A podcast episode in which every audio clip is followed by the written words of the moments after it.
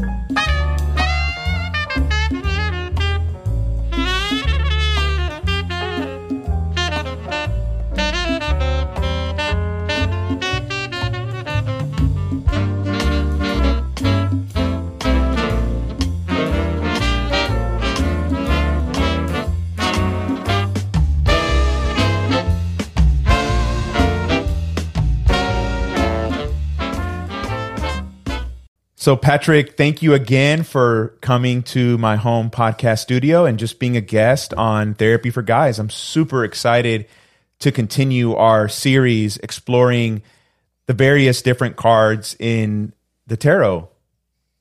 I know we're looking at the major arcana. Thanks, Quique. It's always a pleasure. I really enjoy these uh, these podcasts uh, with you here. There's so much to learn from these cards, and I've been learning myself, like doing the research and refreshing some of the books that I've, I've, collected throughout the years and and going back to all this subject material that I thought I knew, but then I discovered something new, and that's that's the fun part of this. Yeah, and and, and I've got to say, you know, I, I sometimes feel like, oh, what are people going to think when they see me posting about the tarot? Or I have various different tarot cards in my office at work, and I have some clients that I don't know if they were bothered by them, but they just were not sure why I would have them. Um, because I'm not necessarily someone who's into like new age spirituality and all the kind of woo woo stuff. I, I'm not going to judge that. It's just not necessarily my cup of tea. But I, I guess I mentioned all that to say I love the tarot in the same kinds of ways that I love dreams because I see them as filled with all this rich symbolism and I love symbols. I love images, and and I like to go deep, and I and I like to explore what these things could mean for our lives. Precisely, I agree. I couldn't agree more.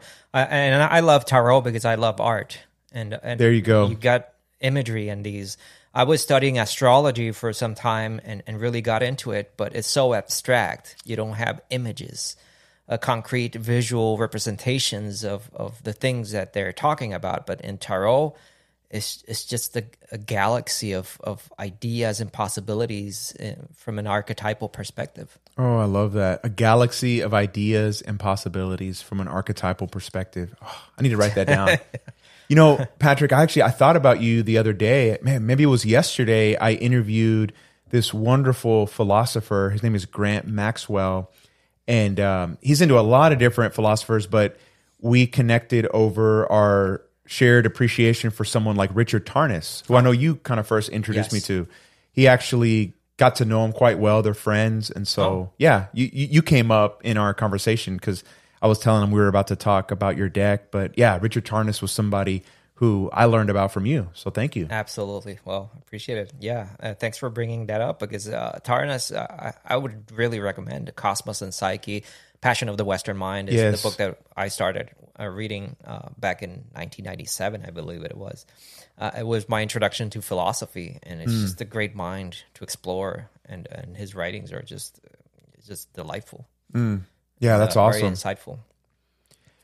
Well, as it as it comes to kind of what we're looking at today, you know, I was I was thinking about this. This is kind of your sixth time on the podcast, and uh, I, I mentioned that because you know the the the Pope, or you know, in your deck, you refer to him as El Papa, which is the Pope in Spanish. Sometimes he's referred to as the Hierophant. Is that how I pronounce that? Hierophant, yeah. Hierophant. Um, I guess the the one who teaches about sacred things or, or holy things. I think that's what Hierophant means. Yes, uh, the, uh, it depends on, on your personal issues with the Catholic Church. Uh, if, if you have a, an issue with the history of the church, well, of course, you're going to feel more comfortable uh, using the Hierophant. And if you are more inclined towards the esoteric and, and the pagan roots of the card, uh, then of course you're going to uh, have that uh, choice to make. But for anyone who is open to history and, and just, uh, I, I feel I don't have any problems using the term Pope or Papa because after all, the tarot is a product of the Renaissance, not of a ancient pagan civilization, but of a Catholic culture. Yeah. So it, it really reflects on that, and and uh, but it goes beyond that. Uh, people have to understand that even though you see a pope, it's more about the symbol and the archetype beyond, let's say, our own personal uh, bias or or or any anything we might think about in terms of w- what we think about the the institution itself. Yeah. You know, and I, I guess what's coming up for me is this is even going back to some of my undergraduate studies. I, I did a religious studies minor, and I remember several professors making the point. You know, no matter how you feel about the institutions of religion today, and there's a lot to say about them that are quite negative, right? We could sit here and critique the Catholic Church or even you know types of Protestantism or, or even some forms of Buddhism. I mean, we, we could sit here and, and just really critique it. I think it's important to understand how religion is intimately tied up with human history. Yes. Regardless of how you feel about it, I think it's important to understand some of the symbols and some of the the teachings because it has shaped, especially Western culture. If we're thinking about sort of Christianity, Not just that, but our intellectual heritage, our Mm, well moral said. judgments, uh, our everyday lives are affected by laws that are, you know, in, in one way or another influenced by religion. Yeah. but it, it is a ground, a foundation from er- from where everything springs forth. Even the criti- the critique of religion itself, you know, everything in one way or another is affected by that that that root there that that is our Western root of of Christian, uh, you know, heritage. Yeah, that's a good point. Yeah, if you want to read some of the most scathing critiques of certain types of religion, go into some of the sacred text and and read about how they critique previous forms of it. I'm thinking of Jesus and certain aspects of how Judaism had had morphed into this thing, you know, in the in the first century. Uh, he could be very scathing in his critique of types of religion. Yeah, well, and you have a figure like Martin Luther, who Martin who- Luther, yeah, a Christian critiquing the church, the, the Catholic so Church. uh, the first to criticize the church come from within the church, you know, and they're church figures. yes, So uh, that that the is- prophets did that. the prophets did that, and as you say, Jesus did that with the the, the, the how you say it in English, the Pharisees, The Pharisees. Pharisees. Yeah. So. Uh, yeah, it- it's throughout history. It's ingrained in, in the institution itself. You know? Oh yeah. So okay, so so going back to the card for a second, the the Pope or the Hierophant is is number five, but Yes. but it's technically the sixth card in the Major Arcana because the Fool is zero. is zero. But uh, let's let's just uh, stop there for a moment because Okay. the the fool is uh, zero. Therefore, he's really outside. Uh, he's an outsider. Uh, he can go anywhere. He can be placed in any order. He can. Be, some some people consider him to be last or, or not even part of the deck, like a separate card all by himself.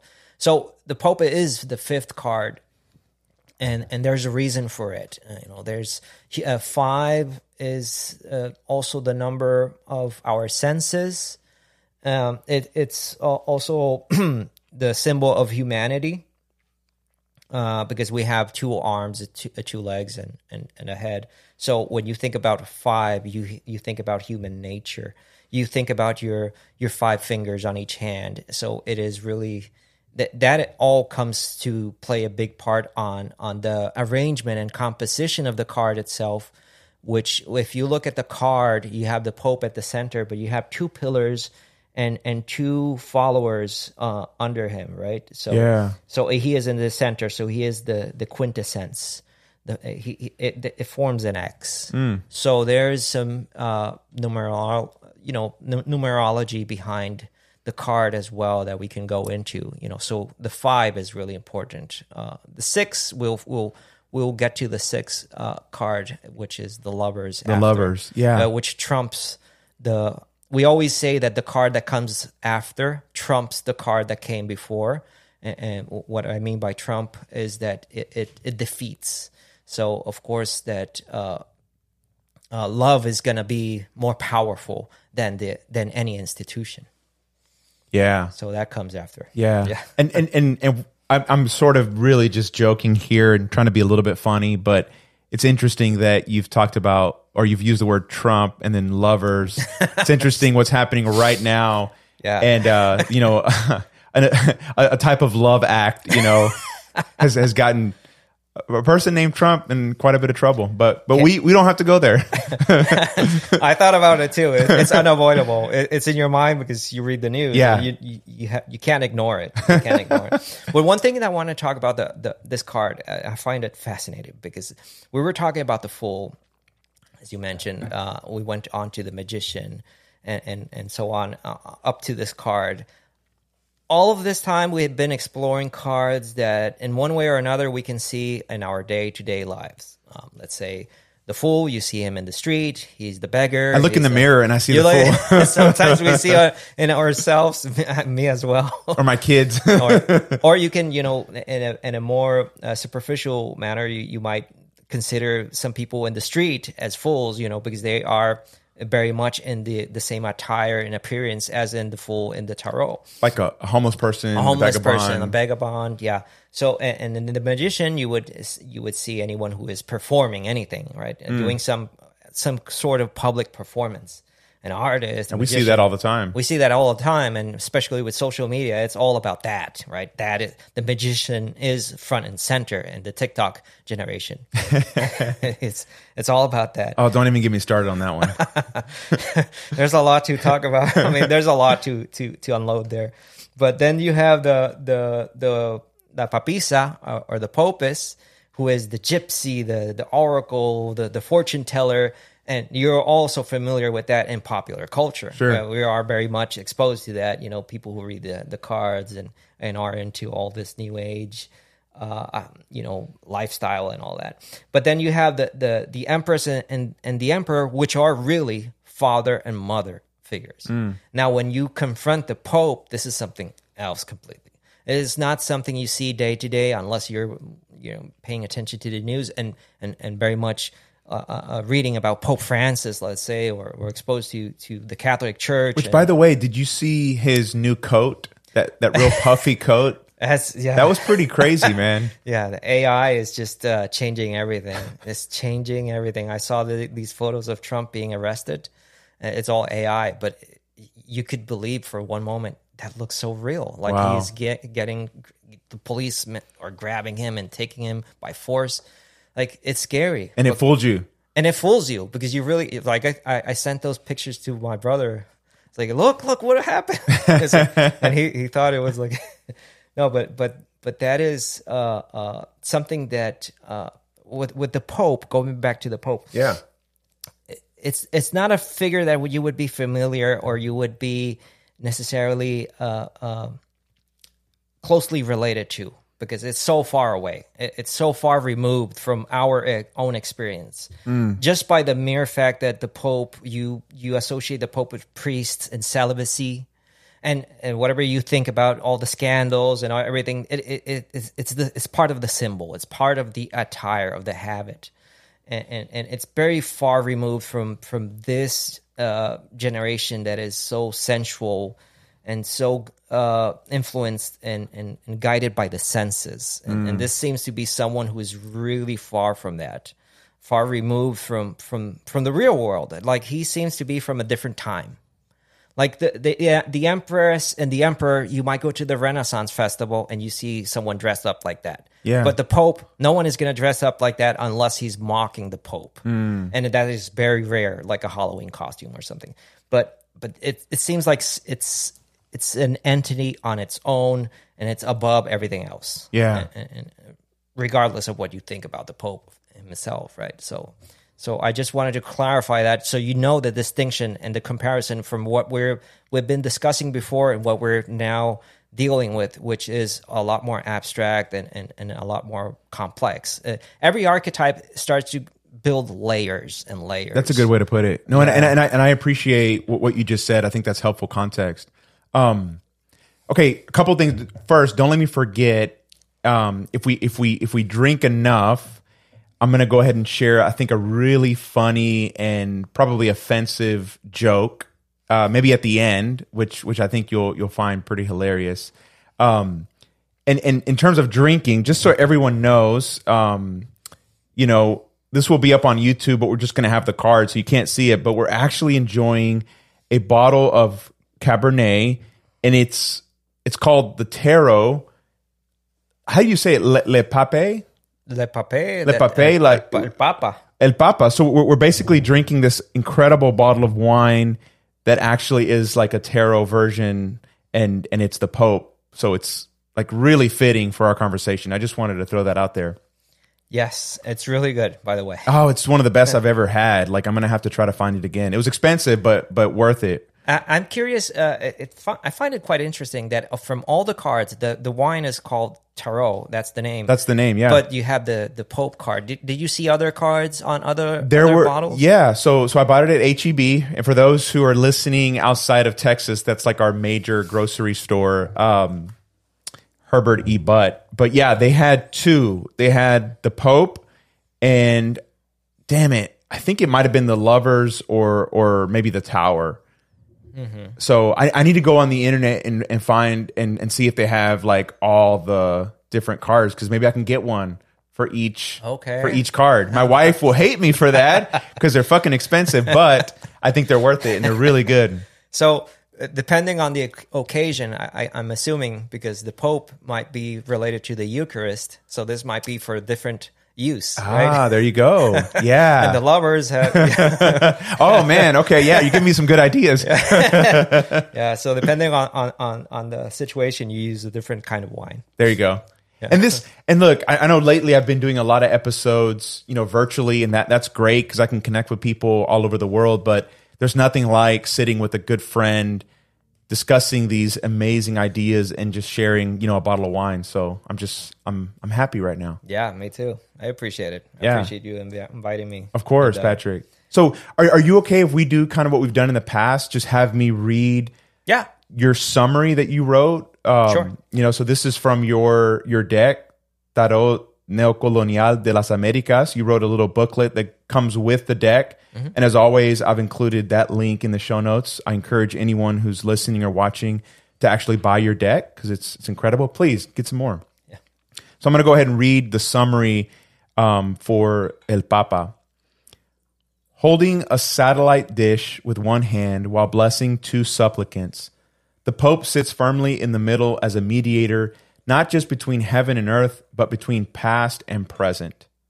The familiar looking supplicants represent the rich, those in power, and corporations. They take inspiration from the first transnational corporation in history, the Church. A dollar bill with the all seeing eye from the Great Seal can be seen above the Pope. This reminds us of the power and influence of institutionalized fictions in human civilization. In times of peace, the market takes over and the economy flourishes with the free flow of goods and ideas. But this holy emissary can also become a purveyor of propaganda in favor of those in powerful positions to keep control over the masses.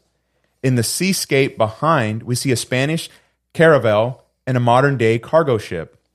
This brings to mind the Columbian Exchange, which started in 1492 and was a great turning point in local ecospheres, biology, and cultures around the globe. This card marks the dawn of a new globalized age, Novus Ordo Seclorum. The Pope is not just about the power of religion, but the power of belief. The belief in a capitalist creed and system based on common trust, in God we trust, in pieces of paper and the myth of perpetual growth in the name of profit. This card speaks of orthodoxy, dogmatism, and sanctimony, but it also reveals our naivete and susceptibility to conforming to the rules of society. It is servitude and submitting blindly to an unquestioned belief imposed by tradition and mass consent. In a reading, this card can also be interpreted as receiving guidance and counsel from an old mentor. Well said, my friend. Thanks, thanks.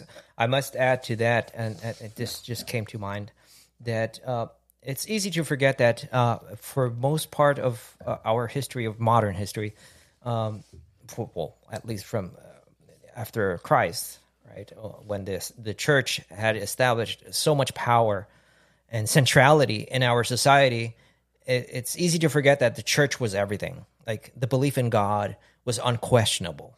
And we live in a different time right now.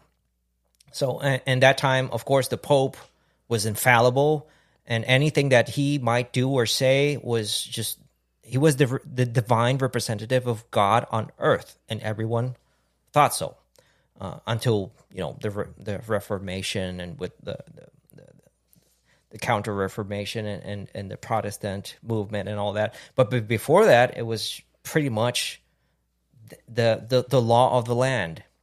So what we come to understand with this card is not only a figure that is synonymous to the most powerful institution of its time. The tarot, let's remember, was created during the Renaissance, and, and, at that time, that was the last word. He had the last word on everything.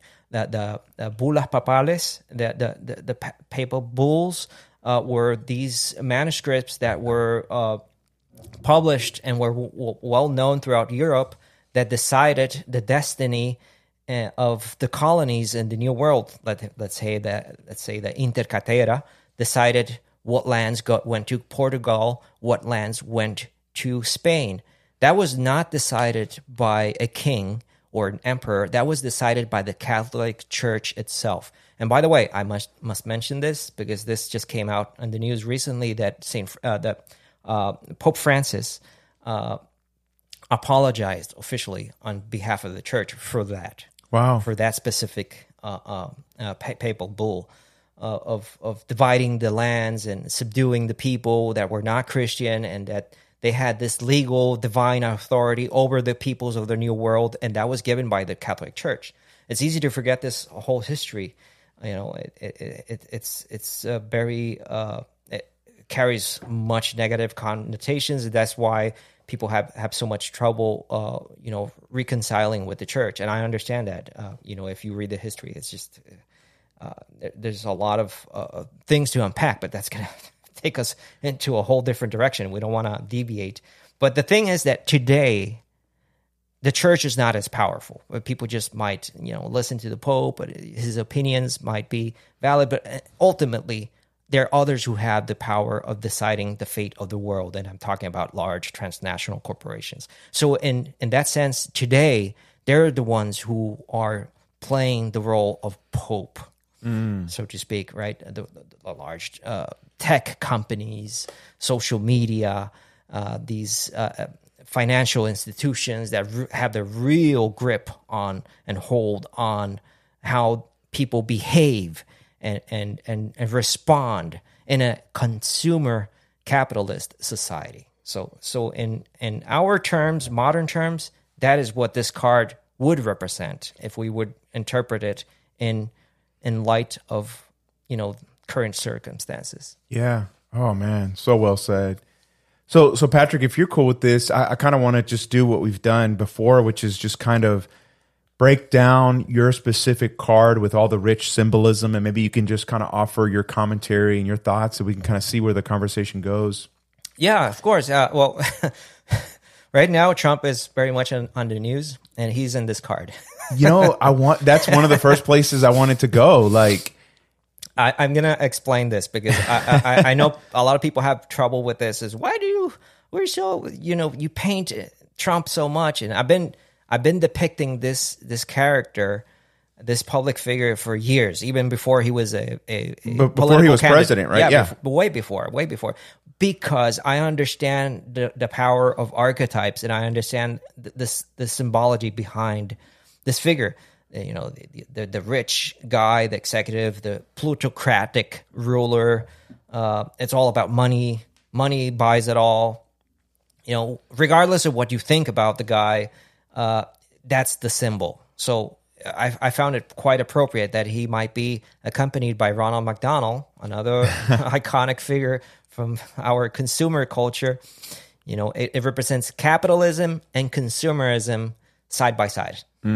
So there are two sides of one coin, A- and uh, and they both bow down to the, the this uh, institution, which is you know the, the corpocracy with the mass media, the diffusion of of of these you know with the satellite dish, the dollar sign, and all that, and and uh, it's all transnational in nature. That's why it's it's it's so appropriate for this card because if you look at the hat that the Pope is wearing, which has been brought up many times, the the mitra uh, or the tiara, looked sideways on a profile view, it looks like a fish looking up. So the fish has been a a symbol of the Christian religion way before the cross. The cross is more recent, but uh, the, the early Christians used the fish as a symbol to identify that they were Christian.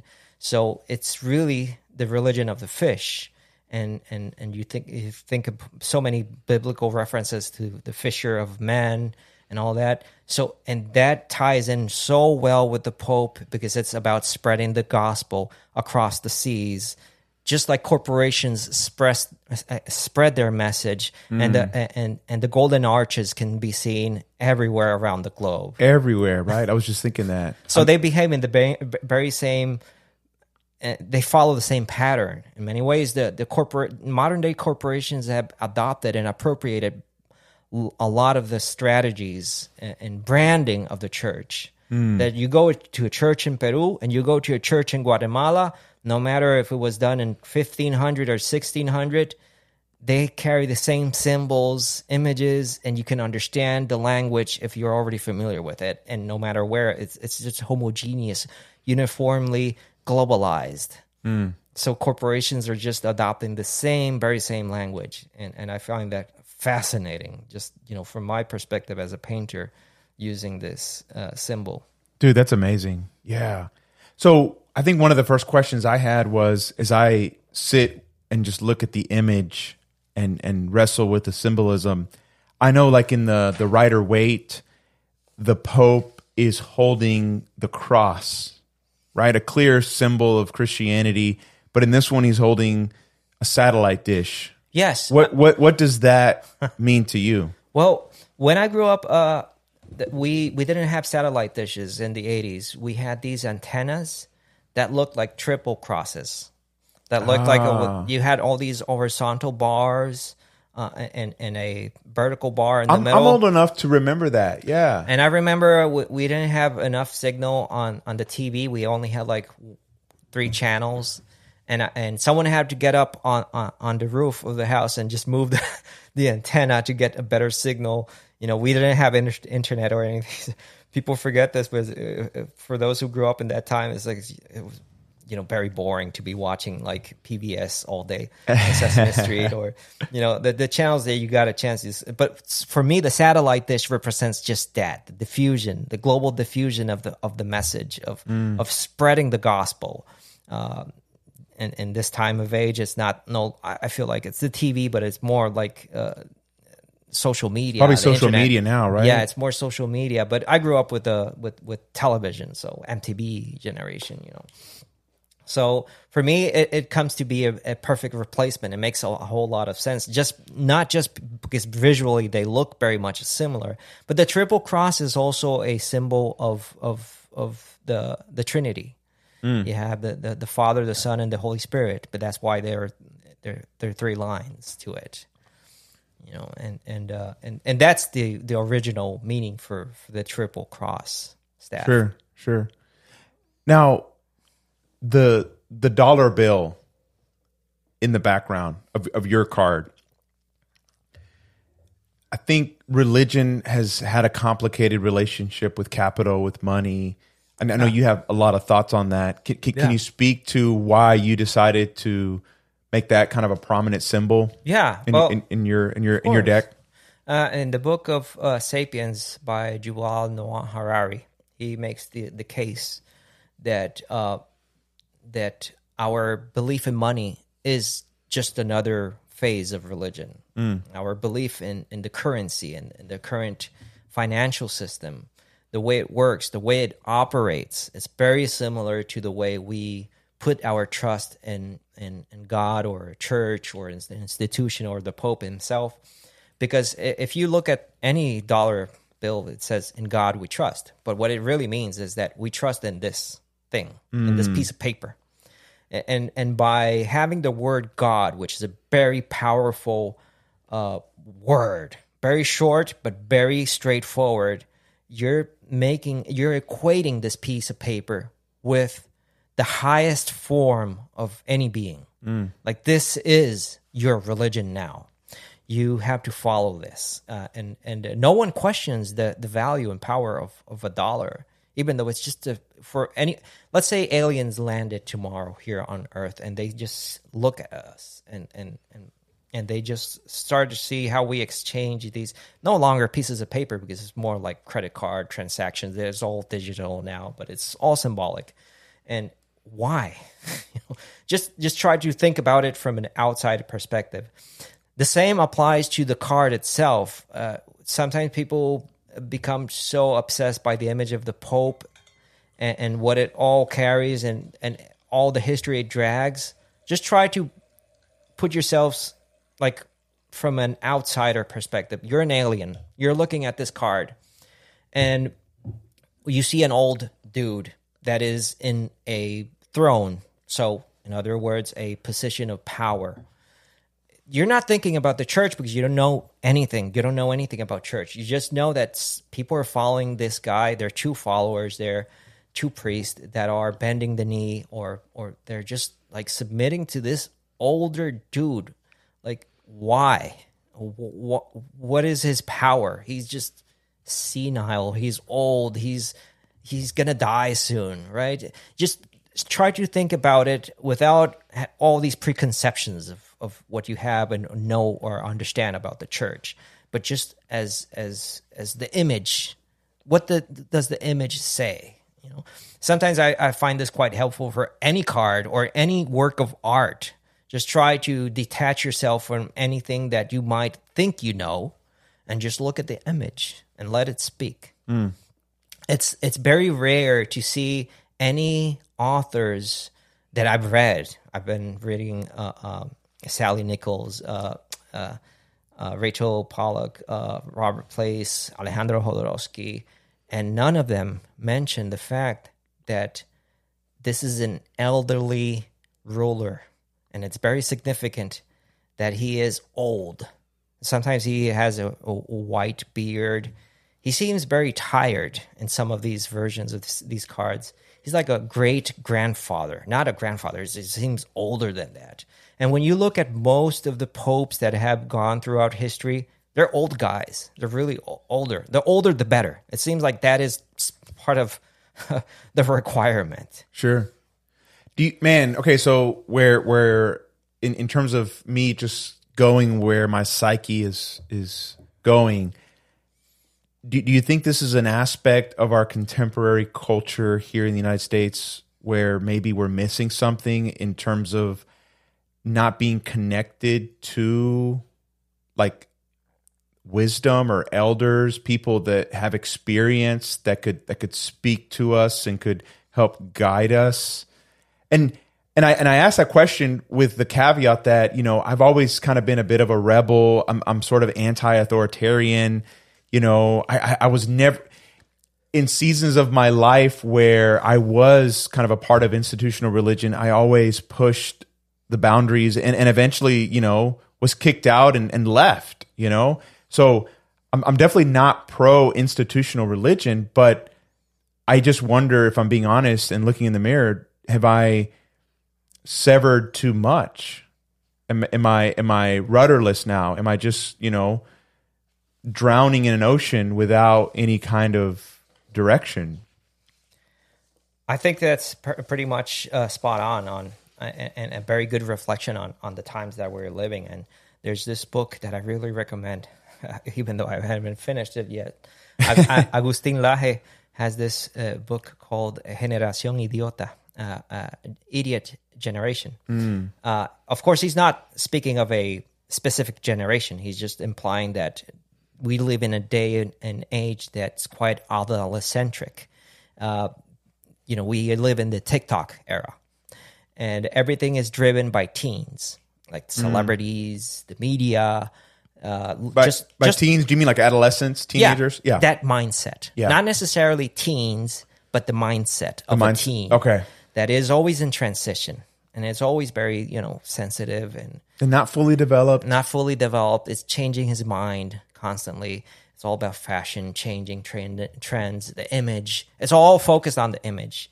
So, and he makes this case that I find fascinating that in ancient times, and he provides plenty of examples from ancient Greece, uh, ancient Rome, and even going back to tribal uh, customs and and uh, and cultures across Africa and Australia and, and different civilizations.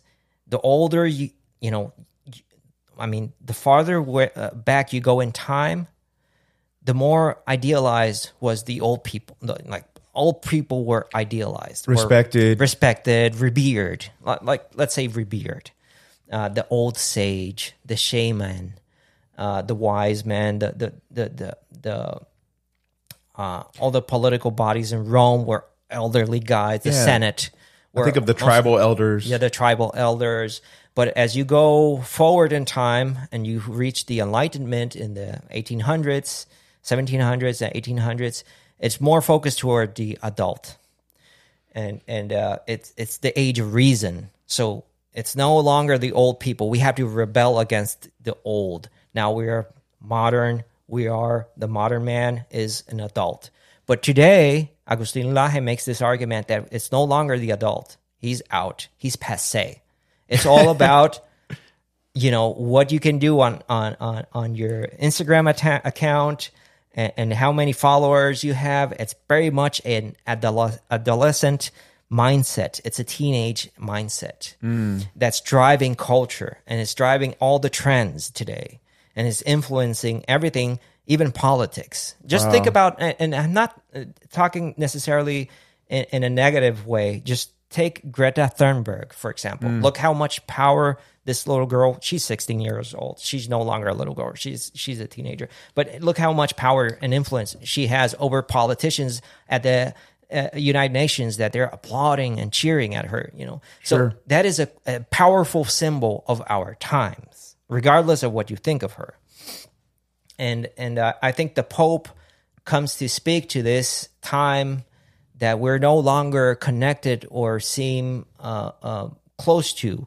As soon as we, and, and this happens a lot in the United States, uh, our parents grow old. You see a lot of people putting them in homes. They don't want to take care of them. They don't want to, and and and and uh, and other times it might have been different. You know, the, the older parents would uh, stay at home.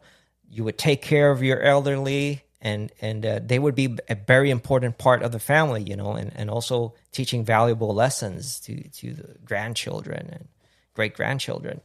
But but it seems like society is changing the way they value and see and appreciate and and, and understand old age. And I think that comes very much into you know focus with this card. Okay. So, man, there's just so much I want to say in response, but but I guess before I, you know, bloviate and just just share what I want to share, I mean, just I guess a, a follow up question: What's what's the the danger with losing touch with this like Senex figure, this this older, wise, you know, grounded person? What what what effects do you see in our contemporary culture that are troubling to you? That that not to be simplistic, but that may be related to our distancing from a figure like the Pope.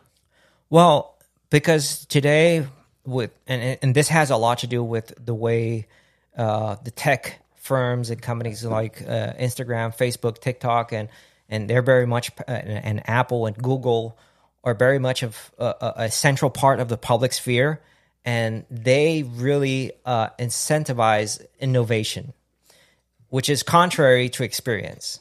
So a- anyone who is experienced in something, uh, it's no longer valued in the same way. It's, it's now no longer uh, doesn't ha- hold the same status because we live in an age of constant change that you have to adapt.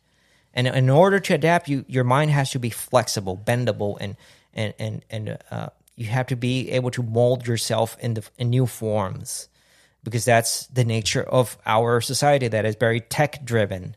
Old people, of course, fall out of you know out of pace with with this whole tech advancement, especially with AI and all the advancements.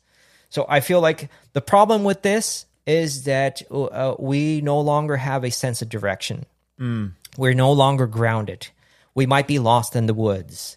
We might not know the answers to many fundamental questions that are, you know, derived from like the things that the very religion that we criticize provides us uh, with you know the answers to the meaning of life the purpose of of, of what our existence. Right. And uh, and that sort of thing that you might criticize but at the same time is it's like an anchor anchor that keeps you grounded and and, and focused and, and and in a way you feel complete I know people might criticize this, but it, it's a way of of understanding the world that is is no less valid than someone who is trying everything and and, and open to everything. And uh, the, the the problem is that these people that might be too open to everything are not satisfied with anything. Yeah, and so lately I've been you know obsessed and immersed in the philosophy of of this uh, South Korean philosopher who actually studied in Germany, and I, I, think he still teaches at the University of Berlin, or, or he's somehow you know still connected to that institution. But his name is Byung Chul Han. I have a shit ton of his books right in front of us, and um, yeah, you can look through them. There's there's so much that he's written, and I only have a fraction of uh, the books that he's that he's published because they they get translated into English. But uh, one of the things he laments is being severed from tradition, being in what he calls a state of digitality where we're just we're, we're all about you know speed and acceleration and and publishing on social media you know at this insane rate. What we've lost is kind of this sense of narrative this sense of of a maybe of a, of a larger rooted grounded story that helps us have a sense of who we are and kind of where we're going. And i don't know if it's an exact correspondence to the pope card but when i think about what he represents tradition a type of maybe even spiritual or moral compass I don't know that I can agree with all the specifics of, you know, institutional religion, but I think Byung Chul Han is onto something when he says we've been what he calls denarrativized. Um, we, we, we don't have anything to plot our existence in. We're, we're, we're just aimless. He says we're, we're just uh, whizzing through life. And, and that doesn't really lead to a satisfying experience or existence. We we exhaust ourselves because we think we need to achieve and achieve and achieve, but there's no real goal or purpose. There's no meaning. There's no meaning. There's no center. Right. So we're centerless, and I love this title of his book. That I'm looking at at the books. I, I, I really feel them. Uh, I feel like these. You should you should check them out. We, we we should actually do an episode you should pick one of his books and we should talk about him because I think you'd really resonate with him. Absolutely, because this this this title really resonates with me. It, it's called "The Disappearance of Rituals." Oh, that's a good one. Have you read it? I have. Uh, so when you look at the Pope, the card, the Pope, and you look at how he is, is his posture, he's sitting and he's raising one one hand and and, and the signal of blessing his his cohorts or the, his priests that are right in front of him, you can feel the slowness and the ritualistic uh, movements of, of his hands, very much like what the Eucharist is in the church. There's a lot of ritual in the church. Yes. Regardless of what you think, the the ritual part of it, I think it's it's the beautiful part of it for me, at least in in my experience growing up. I feel like there's a beauty to it, and and as a painter, I try to keep up with some sort of ritual. Mm. Of course, we live in a different time. We're not going to follow like uh, the rituals of an institution that has been centuries old. Even though I don't see anything wrong with that, but I implement my own rituals, and, and I think it adds more meaning to the action that I'm performing. That it, let's say drawing, painting, making art.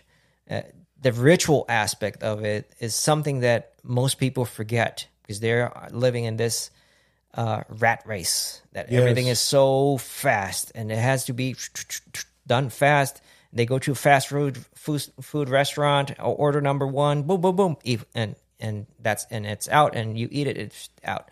It's just it's meaningless. It's just so shallow, so deprived of meaning. Really, just think about primitive societies that went out to hunt.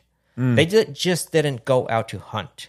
That's a misconception. They had a whole ritual depending on the, the tribe, but they they did cave paintings. Like we have we have plenty of evidence of that Yeah. from prehistoric societies of of painting the animals. Uh, just imagine being there, that magic, the the feeling, the the, the mysticism, the the natural mystique of feeling that part of your your soul being in yeah in in in harmony with that whole act of hunting regardless of what you think about hunting but that was a way of life and there was a ritual involved with it and it mm. imbued the act with meaning today our acts are sometimes meaningless or i should say often meaningless Yeah, yeah. Oh man. Okay, so w- one of the things I think you'll resonate about uh, Byung Han's perspective, just in, in light of the idea of uh, ritual, is he he laments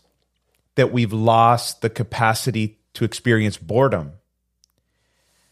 Because for him, you know, one of the functions of boredom is that it can actually lead us to a type of creativity you know he and and it's speculative but in one of his books uh the burnout society he um he kind of imagines that you know in prehistoric time if you go back into our evolutionary history there must have been a time where you know maybe a, a band of of of hominids were just slowly walking through the plains and in just being bored out of their fucking mind. They must have imagined the possibility of like dancing but that wouldn't have come about if they wouldn't have been bored and just walking. And he says we we've lost that. Um, he he has this concept. I'm not sure what the German word is. Um, I'm I'm I'm becoming friends with one of the translators of his books. Maybe I need I need to ask him. But he talks about the importance of lingering. In in, our kind of fast paced, crazy social media oriented society, we're just posting and wanting to achieve and and and wanting to move to the next thing and we've lost the capacity to just linger with the moment linger with what's in front of us. And i think rituals help us with that. And i think in losing ritual we lose the capacity to just savor the moment savor our lives. Yes. Why why are we frenetically moving on to the next thing? I mean why am i doing that it's it's not leading to happiness it's leading to exhaustion and burnout Absolutely. I, I couldn't agree more. I feel like our society is driven by this fast pace of, of production consum- consumption. Yes. That, that is just that detrimental to to the human soul, Mm. to our own psyche, and we're paying the price for it with depression, with paying for pills, and big pharma is making lots and lots of money out a of lot of fucking money Yes. So it's a big business. It it, it- goes uh, around like a circle, and and and, and it all it, it's not accidental. I, I must say this. It, it seems like it's all very well planned in a way that uh, makes us consume more, be more unhappy, and then we therefore consume more. Yeah. Now, okay, so I'm going I'm to I'm to try to inhabit the perspective of of a listener who's who's listening to us talk and and I, and I want to kind of bring up a potential critique, right, of everything we've been saying so far, which is okay, I I hear the importance of being connected to tradition, having some type of narrative that we plot our lives to, but can't authority become oppressive? Can't it become stale? Can't can't tradition become a barrier to something like progress or change? How, how, how do you maybe address that and then hold intention the importance of having a narrative that structures our life versus a story that is so oppressive it, it, it does some real damage I would agree, and I would just remind the listener or anyone who, who, who comes to that conclusion, which, which, is quite understandable. Every every archetype, as in every card in the tarot, has this positive and negative aspect, mm. and and and this in in the Pope we have orthodoxy, dogmatism, fundamentalism, hypocrisy, falsehood, dishonesty, inflexibility. Eh, he's a doctrinaire. He's imposing this ideology is conformity to society's ideas and codes of behavior. So that that is very much attached to this card as well.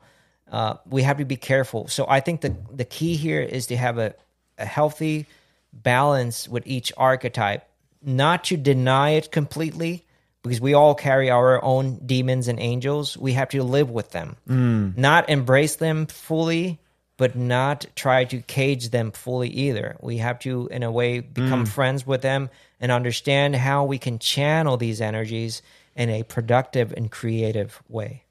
Yeah. And don't you, okay, this is going to get a little crazy, but don't you think part of the problem with like maybe what we're calling huh, the, the, the, the teenager spirit or, or maybe the, the, the social media culture is that we're all kind of afraid to talk to each other about the fact that we're populated with angels and demons. We we just want to come across as though we're just angels or the other side is just a demon. And, and, and we're not honest with the fact that we're we're we're all both. We're we're, we're so many things. And and maybe if we and this is what we were talking about before we hit the record button, maybe if we could figure out how to listen to each other a little bit more, we could have greater space for the variety that's within us. I, I couldn't agree more, Quique. And we were talking about this uh, before we started the recording about the, the, the, importance of listening, which for me personally has been one of the greatest lessons as a parent. Uh, can you can you speak to that? I mean, yeah, as, sure. as much as you feel comfortable with, you know, as, as you've encountered yeah. that truth in terms of becoming a father and yeah, of course. Uh, the more uh, the more I get used to the fact of being a parent. My my, my son is four years old, but I'm beautiful little guy. by the way, thanks, thanks. Uh, he, he's taught me so much, mm. and, and I must say that by by just trying to listen a little bit more and more, and try to put the effort of trying to understand what he's trying to tell me there's it's so much more rewarding than trying to tell him what to do, what not to do, and and and, setting a, a, a fixed set of of rules. It's a lot more enjoyable when you sit with with with a four year old and try to listen, or anyone for in in any instance is to learn something new from this person. Everyone has something to say. Everyone has something valuable to add to the conversation. There's always something you can learn from him. Perhaps you don't agree with everything, this person says or does, but there's something you can learn. Mm. So that that is that that is something I've, I've come to understand as a parent. Not impose, but just let go of my own biases and my own judgments and my own moral preconceptions, which are, as might as well say, attached to the Pope, because the Pope, in a way, you can think of a a grandparent that already has all these fixed preconceptions is very stubborn about his uh, points of view and and perspectives and views on politics, religion, and we all have had that experience of of talking with a grandfather figure, an aunt or an uncle who is old enough to tell us this is how it is. Yeah, and it's my way or the highway or the highway. You just have to accept it. Yeah, and and he's like, okay, but let me listen because mm. it, I, I, I can listen, but I don't necessarily have to accept everything you're telling me. I just keep it to myself and take the good out yes. of it. Yes. No, I, I like it. You know, one of the things that's coming up for me is as you're sharing your experience with, you know, being a father and, and just learning the value of listening is isn't and, and this is coming not only from my experience as a psychotherapist, but just as a human, um, listening entails a type of letting go, a type of not giving into the impulse to control. And that's really difficult. That that takes a lot of work to not want to control other people, whether that's on social media or in real life. That's so true. That's so true. You want to be in control of the narrative. You want to be in control of the story. Yes.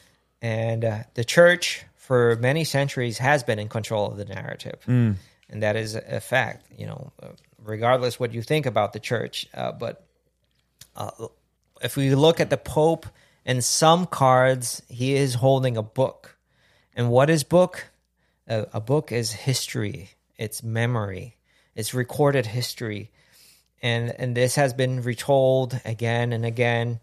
And uh, you might think of ancient times when when powerful kings all of a sudden, like well, not all of a sudden, but throughout the centuries, suddenly they they become deities. They hmm. become demigods. They become gods.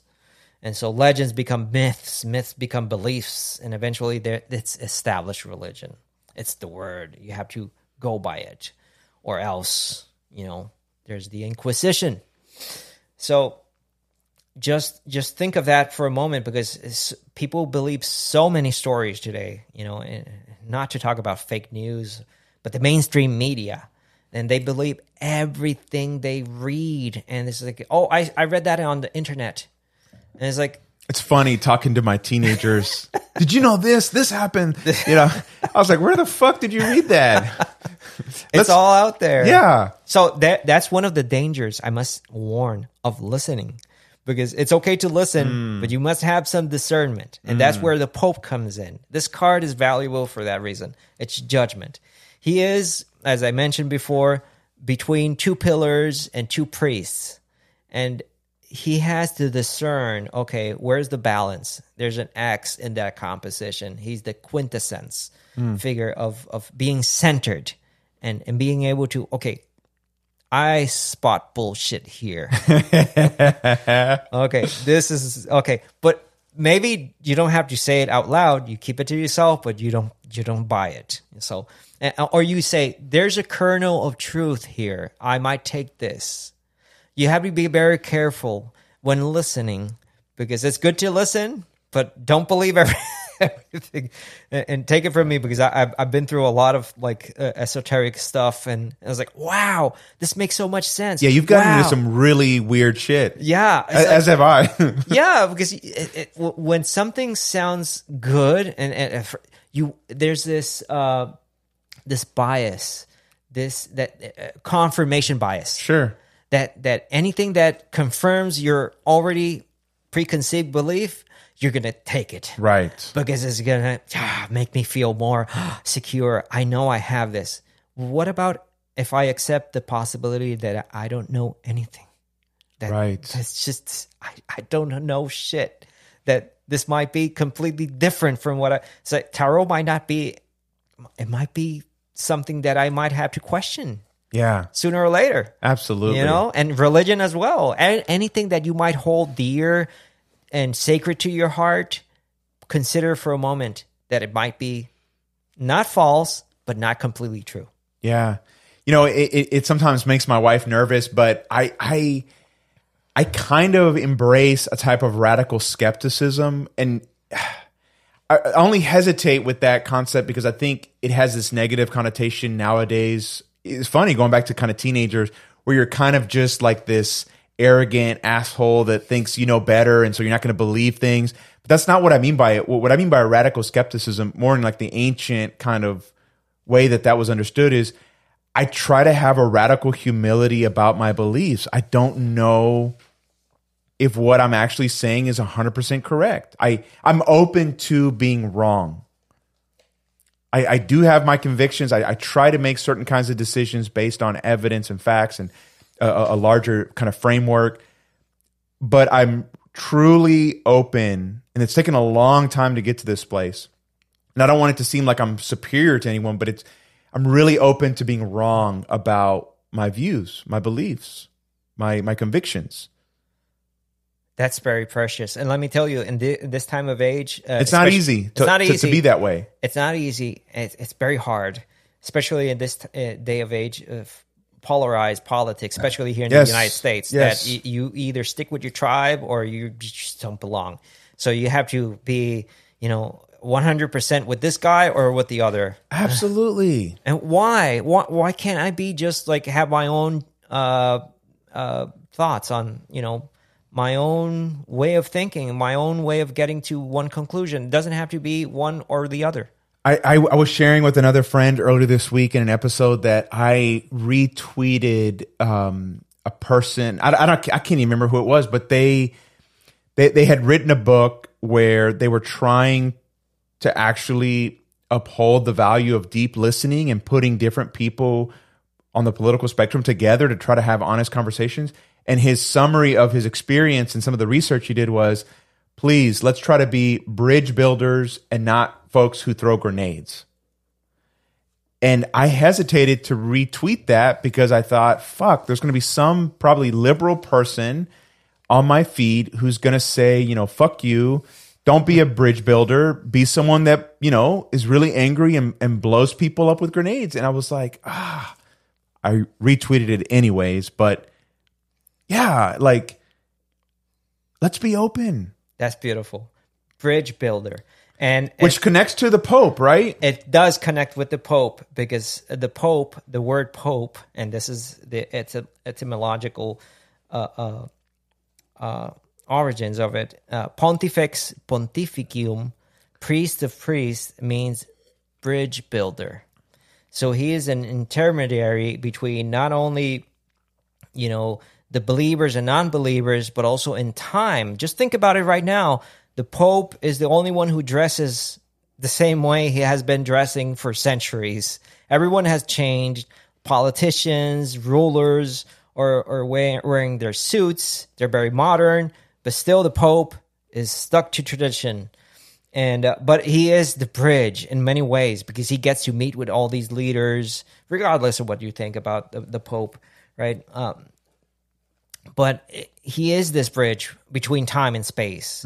And, and and if we can in one way or another embody or aspire to become bridges that is one way of listening you know being open but at the same time staying with perhaps the group uh, of people that think likewise like you think but also trying to extend this bridge over to the other side Yeah. and, and be able to cross it and and say, okay I, I get you and i see where you're coming from and and you're my friend as well and and and you're welcome and I, i'm i'm i'm open Oh man, dude, uh, preach, preach. Um, listening is not synonymous with agreement. Yes. So okay, I, I, I'm gonna preach a little bit myself. So in in the world of psychotherapy, you know, w- one of the the big figures that that really helped kind of pave the way for for like modern psychotherapy was a guy named Carl Rogers and and he he believed that that one of the essential elements of any type of effective therapy was what he called unconditional positive regard,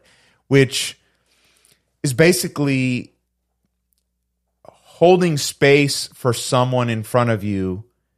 It's not agreeing with their decisions or their beliefs or even their behaviors, but it's accepting them in their humanity and and believing that they are capable of growth and change.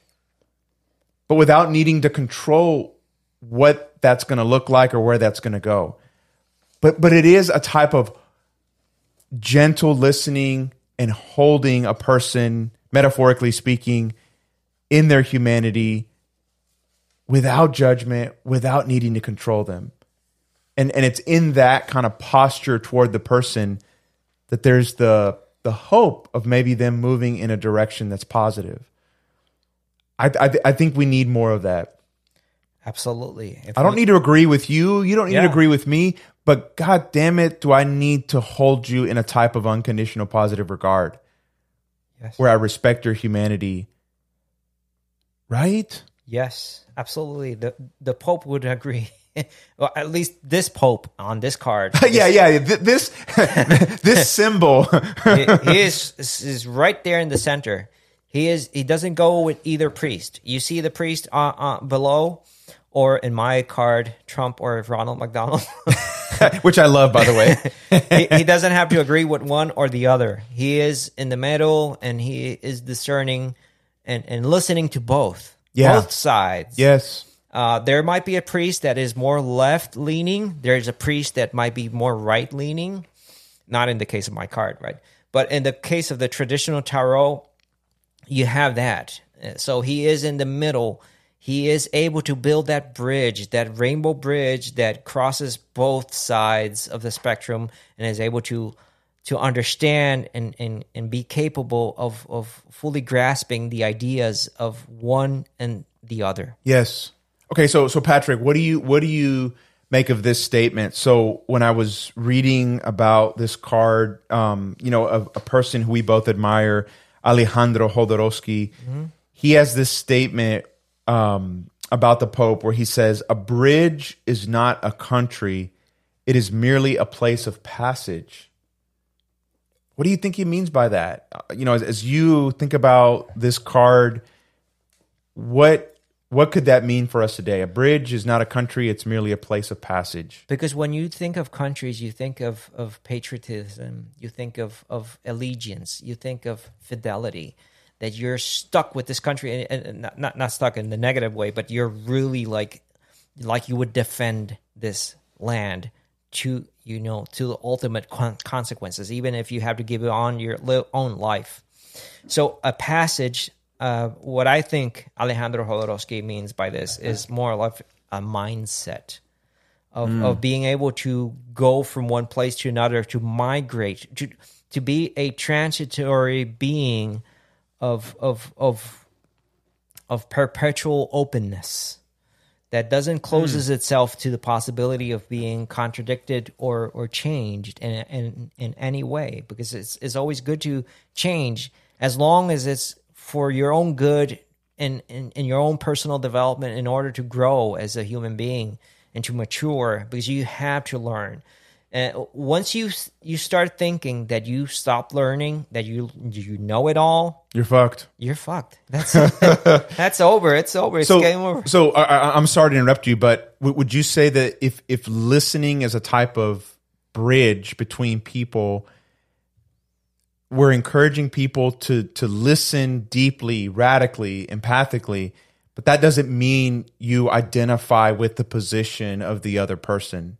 yes that that that you, you don't you don't necessarily need to inhabit their country or become a citizen, but there is some type of significance in in being the bridge that understands, that relates.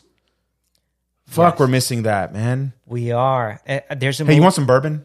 uh, yeah, Just a little bit? Okay. that wine was good. It was so good. I'm, dude. I'm gonna have to find the lovers version next Yeah. time. Yeah, for I'll the order next that shit if I have to. Uh, there's a movie I would recommend. I don't know if you've seen it on Netflix. All Quiet on the Western Front. No, I haven't. It's a German movie. It's a critique on war. It's based on a classic. I can't remember the author, but it's so powerful. It's it's about the First World War, and from the perspective of these kids that are so filled with patriotism and defending the the motherland and defending Germany against the French, and and and it's just you know they, there's this camaraderie and and they are young soldiers with this idealistic view of what the military role plays in their lives right? They're just going to become heroes. But then the reality just sinks in and it's just devastating and just so visceral and so heartbreaking that they come to realize the enemy is just like you. And hmm. they're suffering by this they are husbands they're fathers they're sons they're hmm. brothers. And, and and when they come to check their wallets and and their pictures this guy's just like me and i'm killing him. You know, why why so much hatred why so much division why so much tribalism and we, I, I love that movie i must say that i highly recommend that movie Okay, I'm gonna have to watch that. it's it's the best movie I've seen from last year, and uh, it won some some awards. But, Okay. but I feel I feel like it should have won more. But because I I feel like it's a very strong, compelling message to our times of political division and especially what what what's happening right now with Ukraine and Russia. Yeah. It- it- it's very mm. relevant. But it, it comes to to for me, it, it strikes a chord because it. I, I, from a young, very young age, from when I was a little kid, I idealized. I want to become a, a, a soldier. I want to, and I'm not criticizing being, you know, or romanticizing that le- way of life. Sure. But there are some downsides to it, and that movie is just beautiful. When you see it, it's like, okay, everyone is human. We all share this human experience of being part of a family, and now we are forced into hating each other. Mm. Why?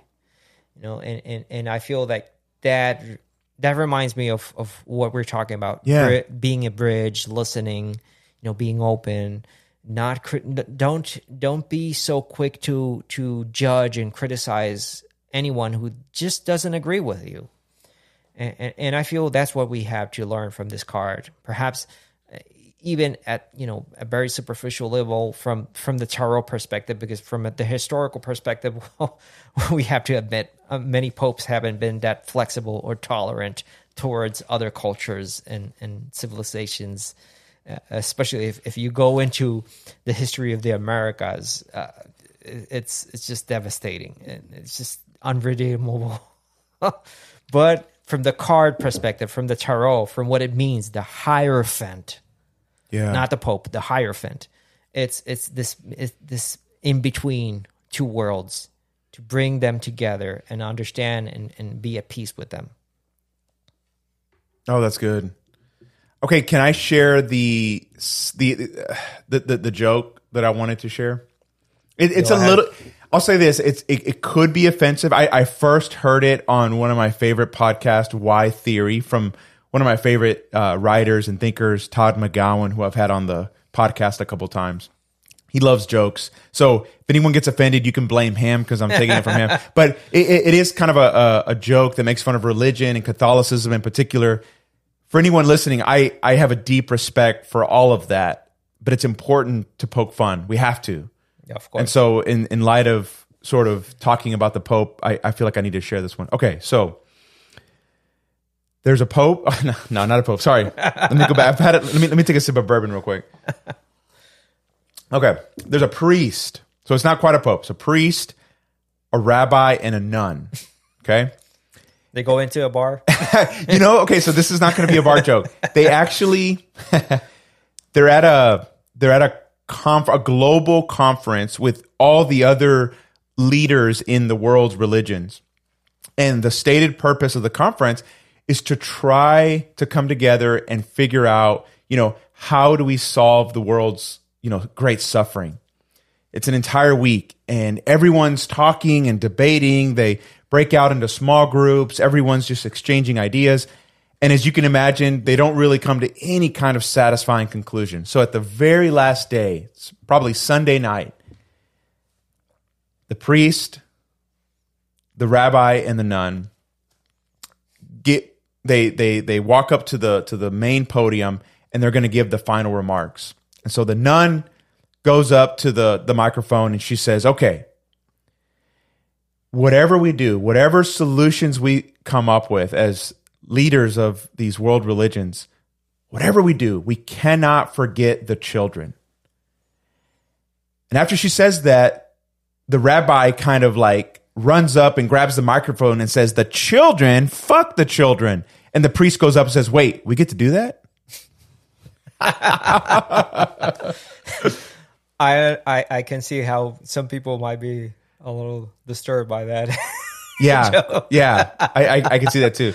Okay. so, in, in terms of coming to a close, thank you for letting me share the joke. yeah, no, I I, I laughed. Good, good. I'm, I'm glad you did. Is is there anything else about either your specific card or just the Pope, the Hierophant in general that you would want to highlight that's important? Yes, uh, yes. There's one final note I wanted to share. Uh, of course, uh, after the Reformation, you know, we have become more and more individualistic, and of course, today with social media, it's even more. It's it's just it's just gone too far. We are so self centered, so narcissistic that religion has become more of a horizontal relationship of a supermarket of ideas that we get to choose, pick, choose, and and and, and shop around. It's it's not that same vertical relationship with God. Uh, the Pope has a different uh, say in that matter. Uh, in, in in this in this context, right? In this card, we have become far more eclectic, more open to you know different religions, which is good. You know, uh, having more choices, more views, more perspectives, uh, spiritually speaking, than our forefathers. But in a sense, you know, we become more decentered, uh, and uh, our personal awareness of God has become more dispersed and, and, and a lot more lost. So there's this uh, very good. Um, quote from Rachel Pollack, who has written 78 Degrees of Wisdom. You know, she analyzes all the cards of the tarot, and I, I find her quite interesting to read, fascinating. And she says, A society builds its intellectual tradition over hundreds of years. Those who accept the tradition receive it from a standard by w- which to judge new ideas and information. Those who reject it must find their own ways and can easily get lost in superficial ideas. There are many people who, having given up on the dogma forced on them as children, fall into some new dogma, a cult, or some extremist political uh, group just as rigid and perhaps more shallow. Having rejected tradition, they have not really rejected the Hierophant. They have not accepted the responsibility of finding their own way. Dude, that's so fucking good. I couldn't agree more. that's profound. I love that. I need to get that book. Yeah, it's really good. It's really good. It goes into every one of the tarot cards, and I find it quite resourceful, especially to understanding, you know, the, archetypal meaning behind each one of these. Sure, sure. But uh, yeah, I recommend that book. Okay, can I end and and again, just because this this guy that we've been talking about, Byung Chul Han, has been on my mind in my imagination the last couple of weeks. I want to read this quote from from his book, The Disappearance of Rituals, and and just because I think it actually really connects with what we've been talking about. He has actually a really interesting way of framing what a ritual is, and I want to see what you think about it. So he says, rituals are symbolic acts. They represent and pass on the values and order on which a community is based. And, and here's what I want you to think about they bring forth a community without communication. Today, however, communication without community prevails. That's powerful. What do you think he means by that? That that that that rituals and, and I think this actually really connects with what you were saying about listening. Rituals form a community without necessarily without necessarily having to communicate, whereas now we communicate without any type of community. Well, it's There's right. There's so many different ways we Oh, could go with that, right? but I, Oh, I want to yeah. hear what you have to say. okay. Let, every ritual is based on a story. Let, let's let's take that A hundred percent a narrative. Yeah, and there's a narrative. Let, us take, for example, the, the the one that I know, the Eucharist uh, in the Catholic Church is based on the Last Supper. Right. So, in order to take the Eucharist as a ritual in the Catholic Mass, you must understand the full meaning of that Last Supper, the story. You have to know the story. So, it's in the end, in a nutshell, it's all about knowing stories, stories that are common to the community Yes. not to just yourself. Hmm. This is about me. This is about me. This is about That me. narcissistic- that narcissistic drive of, of the social media platforms that where you're just like talking and posting and and blah blah blah blah blah blah yeah. And- yeah, exactly. And and you see some, so many celebrities. I'm not going to mention their names because I don't want to give them more fame than they, they already have. But I know, and, and, and you might, you you might agree on this, but they reinforce this idea that I don't care, I don't give an f. It's all about what I have to say, and you just consume it, and this is it, and blah, boom, Yeah. take it and it, hundreds of likes and thousands, thousands of likes. oh yeah, yeah, that it, it's so narcissistic and it's so, it, it's it's communication. It's it's not community. Right. It's not about embracing the full uh, uh, spectrum of people around you. It's about me, and that's what our society has become more like. So I think that's what it, uh, this author is getting at. I couldn't agree more. I think that's exactly right. Yeah, just look at the celebrity tweets Mm. because I read those once in a while. If not, I would get go insane. Uh, but once in a while, it's like it's, it pops out on my news feed. It's like this is just a confirmation of all the things that you know we we know are going wrong with our society, Right. and it's just it's just making it stronger and stronger because people keep believing in this shit they keep following it and they keep liking it and they keep just reinforcing this whole idea of this narcissistic uh, uh, confirmation of validation that things revolve around yourself and not around the world which it should be about community the global community because right now we have to talk about uh, things in their proper context it's a global community. It doesn't affect one community. It affects us all. Take covid for example. So Yeah, for anything sure. climate change.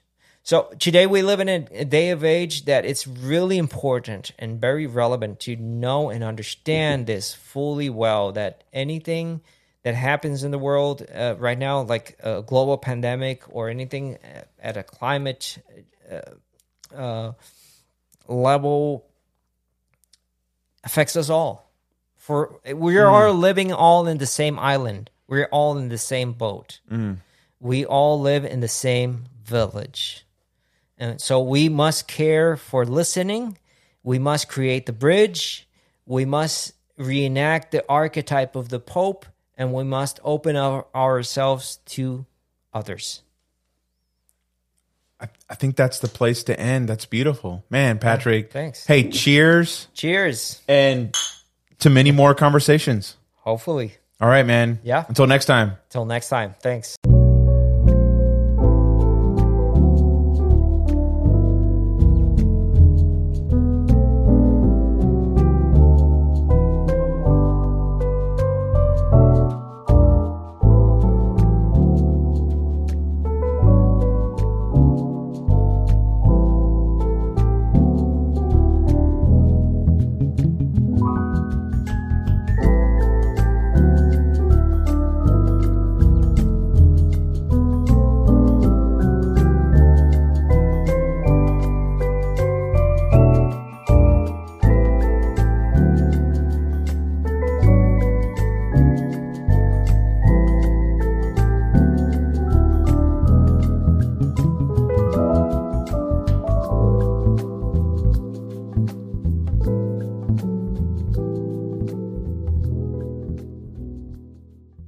Thank you for listening to the podcast, guys. I'd love to connect with you. Whether that means you sign up for therapy or you send me an email asking a question or maybe even explore what it would look like to get on the podcast, I'd love to hear from you. The best way to do that is to find me on my website at quiqueautrey.com. That's Q U I Q U E A U T R E Y.com. Or you can just Google me, and there you'll find my Instagram, Facebook, and Twitter accounts. You can also go to the website of the practice I work at, where I'm the Leeds men's counselor. That's katiecounselingformen.com. I hope that you guys are inspired by what we explored today. And as always, continue the conversation.